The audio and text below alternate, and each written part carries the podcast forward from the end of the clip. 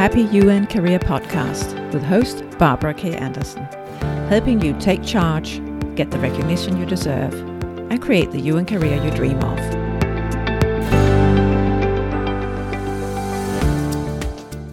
Hello, and welcome to the first episode in a small series I've called What Drives You and What Drains You. Most people I talk to are well into their career. If you're anything like them, you've had years of serious and hard study, followed by years of trying to get into your chosen field and maybe your favorite organization.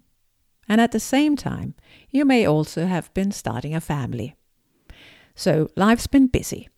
The days of lounging with your friends over coffee, chatting and plotting your dream lives and careers probably seem very distant by now.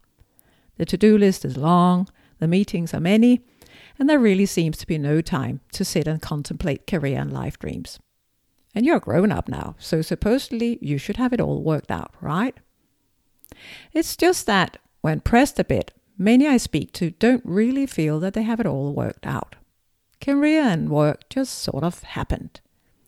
There was finally an opening here, and then an extension there, you had wanted to move, maybe, but then you were offered to be part of an interesting project and didn't feel you could reject the opportunity. Or you had your first child, and now stability became a big factor. And so life happens. And there's absolutely nothing wrong with that. Often it's great.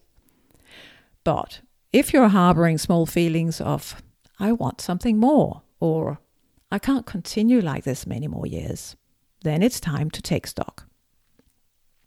And I'm a great advocate for taking stock. And for that, it's very useful to have some concrete data to work with. Because you probably have some idea of things you really enjoy or really dislike. But for many of us, big part of our days and weeks happen in a bit of a blur. And those days and weeks are actually your life.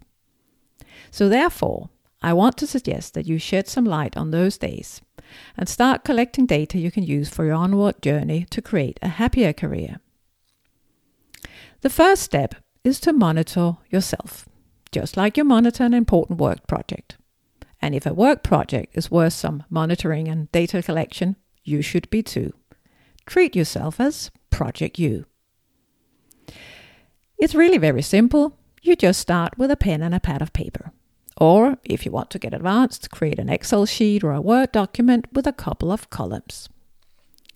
Now, write down for a full day what you're doing about every half hour. Don't only write work time, but include also mornings and evenings. You don't have to write lengthy paragraphs, but just putting in work or meeting won't give you much to work with when you're going to analyze your data later on. This will provide useful information in itself, but you may consider adding a bit of additional info. Next to every half hour slot or every activity, you put one of three smileys either a happy smiley, a neutral smiley, or a sad smiley, indicating whether you were feeling happy at the time, neutral or so so, or unhappy. Writing down everything you do may sound incredibly boring and time consuming, and you're already busy, right? But first of all, it takes only a few seconds every time you note down for the last half hour. The challenge is to remember to write down consistently, so a tip can be to set an alarm for yourself. My own preferred method is to make a table for myself, print it out, and carry the piece of paper around with me. Otherwise, I forget. And believe me, you won't be able to remember in the evening all the details of what you did in the day. And it shouldn't be boring because this is your life you're observing. And I would hope that it's interesting enough for you to spend a few seconds every half hour to make your notes. If you happen to have a past in accounting or another profession that bills by the hour, this exercise will probably be easy. It's great if you manage to do a full day, but for a project evaluation, you would probably aim to have more data than this. So consider extending your data collection to a few more days, maybe even a full week. It can be quite interesting also to notice how you spend your time during the weekend, especially considering how much we often long for the weekend and the many things we dream to accomplish during those two days. Next, you sit down and have a look at your data. Try not to think, yeah, I know this life. Meetings, meetings, meetings. and emails, emails, emails. Try instead to imagine that an anthropologist found your time log. What would they read out of it about your life and work? What would they be curious about? Would they wonder about the number of meetings, the amount of time spent on thinking and concentrated work, the transportation time, time for fun and play, the time for friends and family? Or think, if I was applying for a new job, would I want this workday? And look at the smileys if you put them in. Try calculating how big a part of the day has happy smileys, neutral smileys, and so on. Is there a pattern that you are maybe not aware of? Is there a happy smiley the first half hour in the office before your colleagues come in? Or is your lunch break with colleagues sure to have a happy smiley?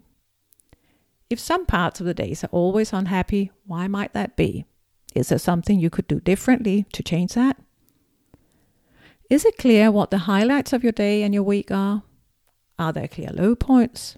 Or is it mostly just so so? You can also use coloring to identify patterns in how you spend your time. Get out a color of a couple of colored markers and mark, for example, work with one color and personal time with another. Or mark time spent with other people with one color and time alone with another.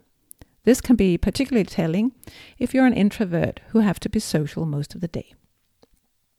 You can also mark meetings with one color and focus time with another, and so on and so forth. The possibilities are endless.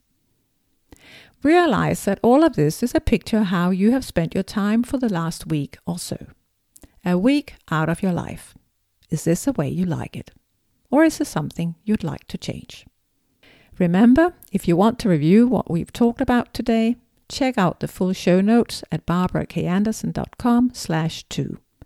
There you can find all the details of the steps I've just described.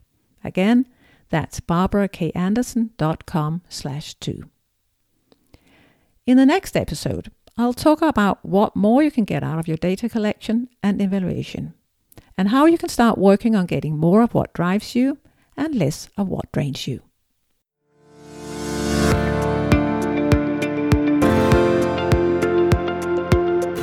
Thanks for tuning in to Happy UN Career Podcast. Please leave a review about this show and share this podcast with other professionals in the UN.